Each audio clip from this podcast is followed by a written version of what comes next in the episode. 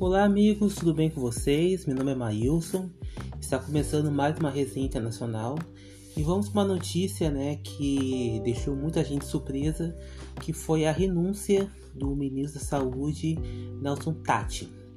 Em reunião com a presidência na manhã desta sexta-feira, o ministro da Saúde, Nelson Tati, pediu demissão do cargo, motivado principalmente pelas inúmeras divergências com o presidente Jair Bolsonaro em relação às medidas de isolamento e ao uso de cloroquina no tratamento da Covid-19.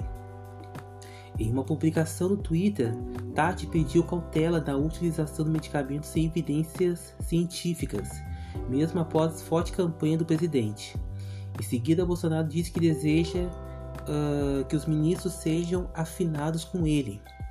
No, nos últimos dias no cargo, o então ministro da Saúde disse que está difícil conciliar os desejos de Bolsonaro com a realidade.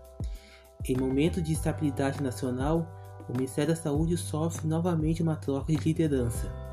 O então ministro renunciou uh, ao cargo afirmando dificuldade de conciliar os desejos de Bolsonaro com a, com a realidade social, ainda no pressionamento da aprovação do uso de cloroquina no tratamento da Covid-19. E nós já temos já um substituto já. O general Eduardo Pazuello assumiu como ministro interino da Saúde nesta sexta-feira, ainda hoje ainda, após a saída de Tati.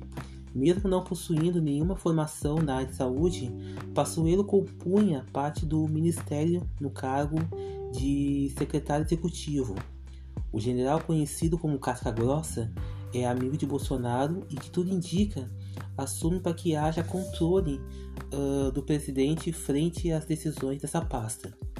Há poucas horas, Bolsonaro ordenou ao ministro a prescrição de cloroquina aos pacientes diagnosticados com Covid-19, mesmo em casos de sintomas mais leves.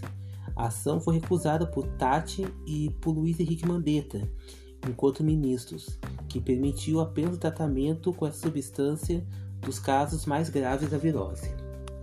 Pois é, gente, essa foi a notícia de hoje. O Resenha Internacional está no, no Instagram, no Facebook, no YouTube. E até uma próxima. Abraços a todos e até breve.